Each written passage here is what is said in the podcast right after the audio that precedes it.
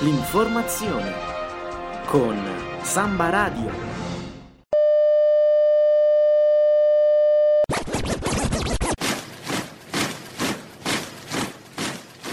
Universitari.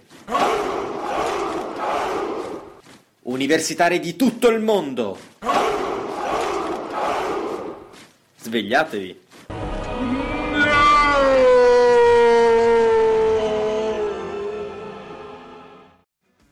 Buona giornata, un caro saluto dalla redazione di Samba Radio. Oggi è venerdì 19 maggio, qui vi parla è Michele Citarda, studente di giurisprudenza e questa che state ascoltando è una puntata di Universitari di tutto il mondo. Svegliatevi! Programma di rassegna stampa che alterna le notizie dei principali quotidiani con della buona musica. Per cominciare in modo informato la giornata, prima di affrontare noiosissime sessioni di studio intensivo e prima di frequentare soporifere lezioni. Dedicheremo la trasmissione più che altro a leggere notizie di stampo eh, nazionale e infine per l'ambito locale si parlerà di ricerca trentina. Prima di cominciare vi ricordo che per intervenire e seguire meglio la trasmissione c'è anche la pagina Facebook quindi digitate universitari di tutto il mondo svegliatevi e se volete mettete un like. Adesso prima di partire un po' di musica, questa è Black Hole Sun dei Soundgarden. E nuovamente ben ritrovati con universitari di tutto il mondo. Svegliatevi. Andiamo a leggere le prime pagine, prendiamo il Corriere della Sera che eh, titolo alto PD costretto a rinviare sulla legge elettorale, Prodi critica Renzi, no al segretario Premier, la Repubblica, Orlando, abusi nelle intercettazioni, bisogna approvare subito la legge. Andiamo a leggere l'approfondimento a pagina 2. Intercettazioni Renzi all'attacco ma legge rischia lo stop alla Camera. L'ex Premier nessun bavaglio, chi sbaglia paghi. Niente fiducia sul provvedimento. Lite con Orfini, Napolitano mi chieda scusa. Sempre intercettazioni, ancora intercettazioni. Gli ascolti non si toccano, giura Matteo Renzi, ma adesso è il momento che chi ha sbagliato paghi. Il PD non chiede di cambiare la legge, ma chiede che tutti rispettino la legge che già c'è.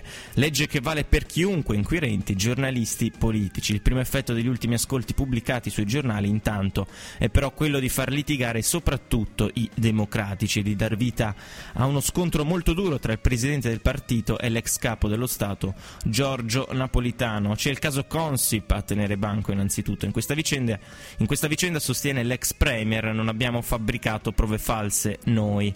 L'elenco delle recriminazioni di Renzi è lungo, non abbiamo pubblicato arbitrariamente atti di procedimenti penali inventati, inventato ad arte un coinvolgimento dei servizi segreti, non vogliamo mettere il bavaglio agli articoli di giornale.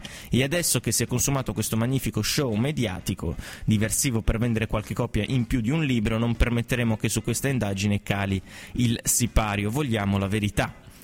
L'obiettivo è chiaro ormai e nessuno dei renziani lo nasconde più. Il PM di Napoli, Henry Woodcock, eh, che si sarebbe adoperato per danneggiare il padre del segretario Dem e indirettamente il leader di Rignano, dalle parole pronunciate da Scafarto davanti ai pubblici ministeri, rileva Alessia Morani, emerge che l'inserimento nell'istruttoria della supposta interferenza di 007 non sarebbe un errore, ma una scelta deliberata di Woodcock. Ma c'è di più perché la vice capogruppo del PD alla Camera sostiene anche che gli ascolti di Renzi Senior siano avvenuti, avvenuti per un reato che non permette il ricorso alle intercettazioni e operati da una procura non più titolata a indagare direttamente sul caso Consip dopo il trasferimento a Roma dell'inchiesta. Quale sarebbe l'obiettivo di Woodcock, considerato che quelle intercettazioni non avrebbero mai potuto essere utilizzate in un processo? Mentre il Giglio Magico reagisce, va in scena un violento braccio di ferro tra Orfini e Napolitano. Il presidente emerito invia al Dem i riferimenti documentali delle sue dichiarazioni ai tempi delle intercettazioni irrilevanti sul caso Unipol e pretende scuse pubbliche che però non arrivano. Non ho alcuna difficoltà nel riconoscere un'evoluzione positiva nel pensiero del Presidente e un'impeccabile fermezza sul tema, soprattutto durante la sua presidenza, premette Orfini, ma nel periodo a cui mi riferivo le cose andarono diversamente. Da MDP intanto Felice Casson attacca proprio il braccio destro di Renzi, usa le stesse espressioni e gli stessi metodi di Berlusconi. Il prossimo terreno di battaglia però resta quello della legge di riforma del processo penale. Andrea Orlando continua a pretendere la fiducia sul testo che contiene anche una delega a modificare il regime delle intercettazioni. Il rischio, sostiene, è il naufragio del provvedimento. Renzi però la pensa diversamente, non vuole rompere con un pezzo di NCD né condivide l'impeto del guarda sigilli. La fiducia non serve, tira dritto il capogruppo Ettore Rosato. Non la mettiamo non perché non crediamo più nel provvedimento, ma perché in un giorno e mezzo l'approviamo.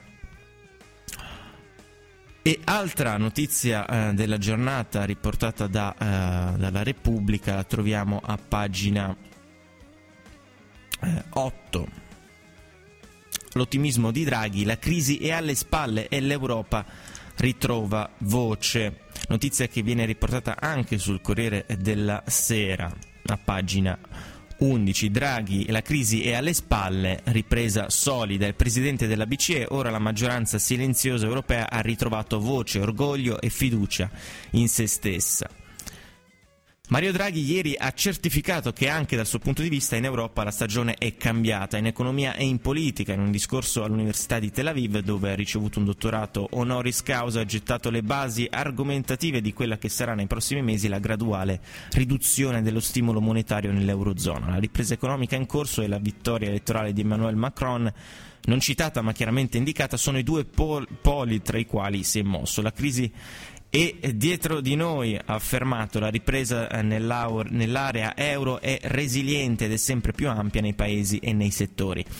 Ha spiegato che la domanda interna supportata dalla politica monetaria è l'ossatura della ripresa, che oggi ci sono nell'Eurozona 5 milioni di posti di lavoro in più che nel 2013 e che anche le prospettive economiche globali stanno migliorando e i rischi a ribasso stanno moderandosi. Detto questo, è passato a una parte più politica ma che influenza gli scenari di cui deve tenere conto la Banca Centrale Europea. Oggi possiamo sentire un'onda di energia crescente nella domanda di azione europea comune, ha detto indirettamente riferendosi al risultato delle elezioni francesi. L'Unione Europea e l'euro hanno sempre avuto il sostegno della maggioranza dei cittadini europei, ma spesso si sentiva solo l'opposizione vocale a essi. Ora questa maggioranza silenziosa ha riconquistato la sua voce, il suo orgoglio e la sua fiducia. Solo lavorando assieme le nazioni dell'Europa possono superare le sfide, l'opportunità di progresso è reale. Molto rimane eh, da fare per completare l'architettura dell'unione monetaria, ha detto, e vanno realizzate le riforme strutturali, ma le sfide vanno oltre, riguardano la sicurezza, le migrazioni, la difesa e in genere tutte quelle che possono essere affrontate solo mettendo in condivisione la sovranità. Draghi non ha ovviamente dato indicazioni sulle prossime scelte di politica monetaria, ma è chiaro che gli orizzonti economico e, gli orizzonti economico e politico indicano che la fase dell'emergenza è finita e anche le misure non convenzionali messe in essere dalla BCE dovranno adeguarsi alla nuova situazione. Con cautela però l'occhio dei governatori continuerà a essere puntato sull'inflazione, che è il mandato della banca centrale. Prima di prendere misure di riduzione dello stimolo dovranno essere convinti che l'aumento dei prezzi nell'Eurozona poco a poco meno del 2% sarà stabile e autosostenuto. La prossima riunione di politica monetaria dei governatori sarà l'8 giugno, ma non è detto che quel giorno ci siano novità rivoluzionarie, forse un cambio di linguaggio. Più probabile che la BCE decida in autunno di annunciare una roadmap di uscita dalla politica non convenzionale in corso. La discussione tra i governatori si sposta ora su quello, sui modi e sui tempi della graduale stretta monetaria e sul tipo di comun- comunicazione utile ad annunciarla, appunto un cambio di stagione. E avete appena ascoltato gli Oasis, questa era Some Might Say. Andiamo adesso sempre sulla Repubblica che dedica il titolo principale della prima pagina a ciò che è eh, accaduto ieri alla stazione di Milano, la stazione centrale di Milano. A coltella, soldato e agente, l'emergenza Maroni, la marcia per i profughi va annullata, sala più attenti alla sicurezza, stazione di Milano, l'aggressore è un giovane, l'ipotesi della radicalizzazione. Andiamo a pagina 2 per approfondire.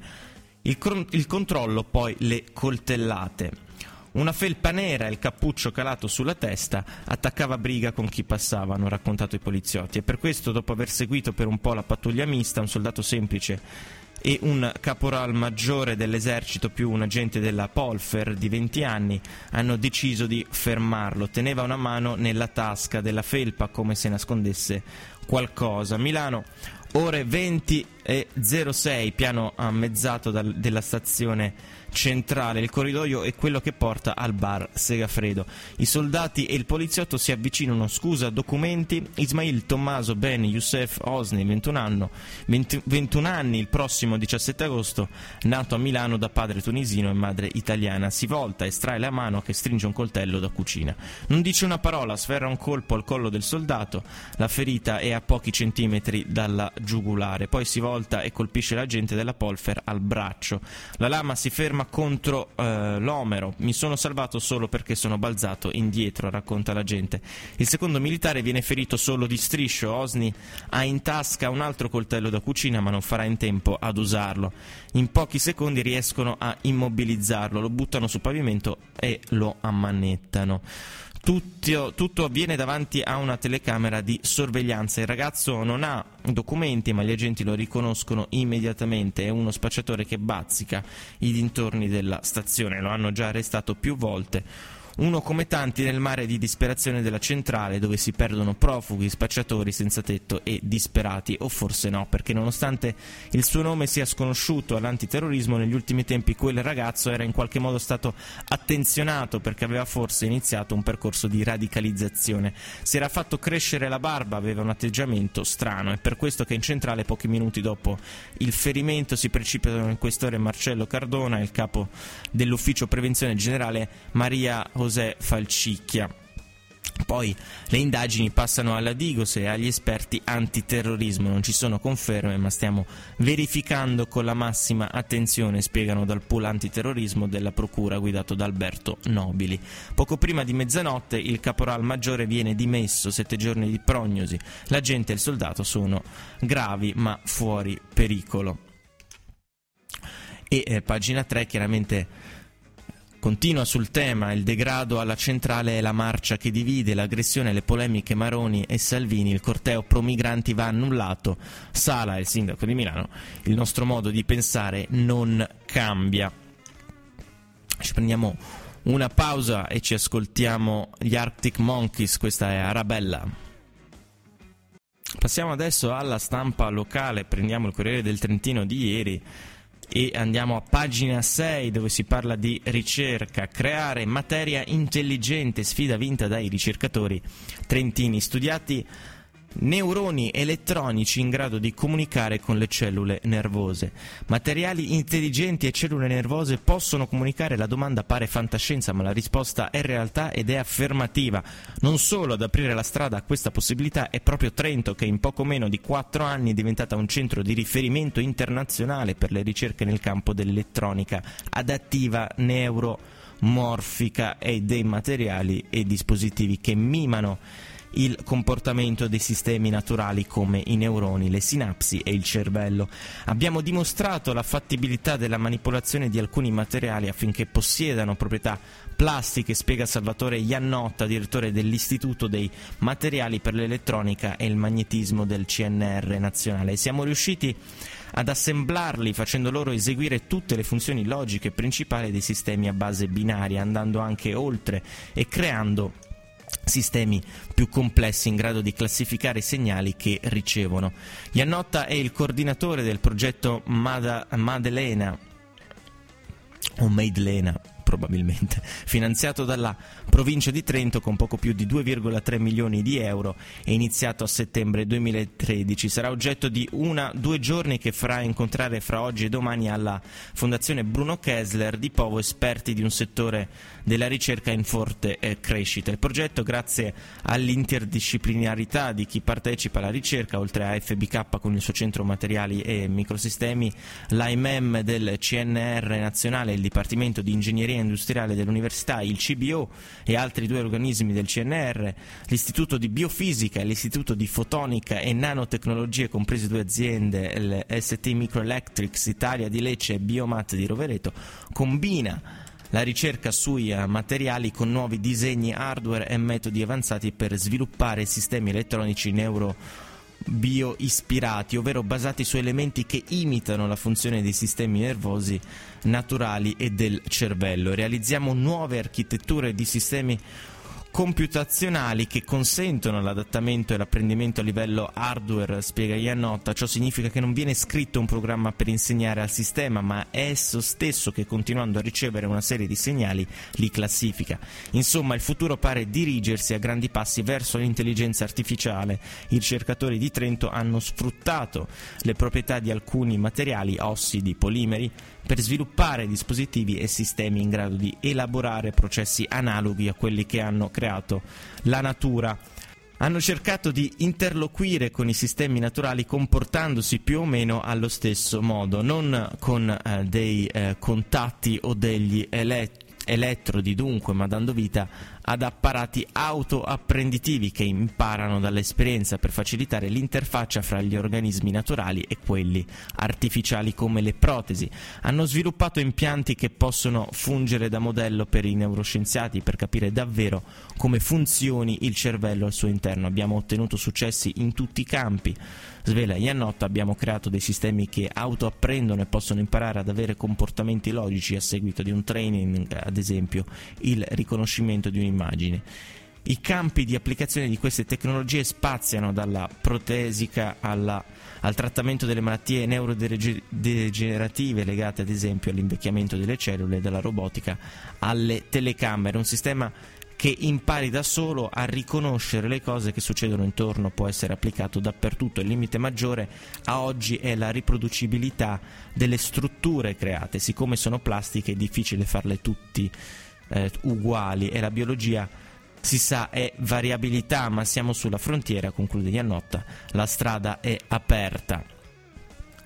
Siamo arrivati alla fine della trasmissione. Prima di salutarvi vi segnalo il eh, programma del palinsesto di Samba Radio previsto per la giornata di oggi. Alle 2 avremo Play and Popcorn, alle 3 Sambarcanda, alle 3 e mezza Caravan, alle 4 e mezza Nero su Bianco, alle 6 e 30 Pangea, alle 7 Imbufaliti, alle 8 e mezza Prog Snob e alle 10 la playlist elettronica.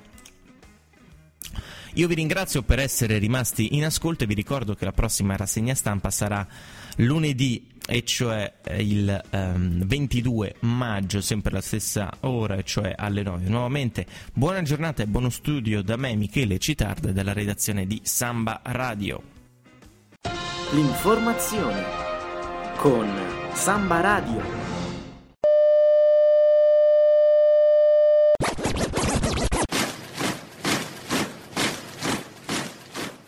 Universitari.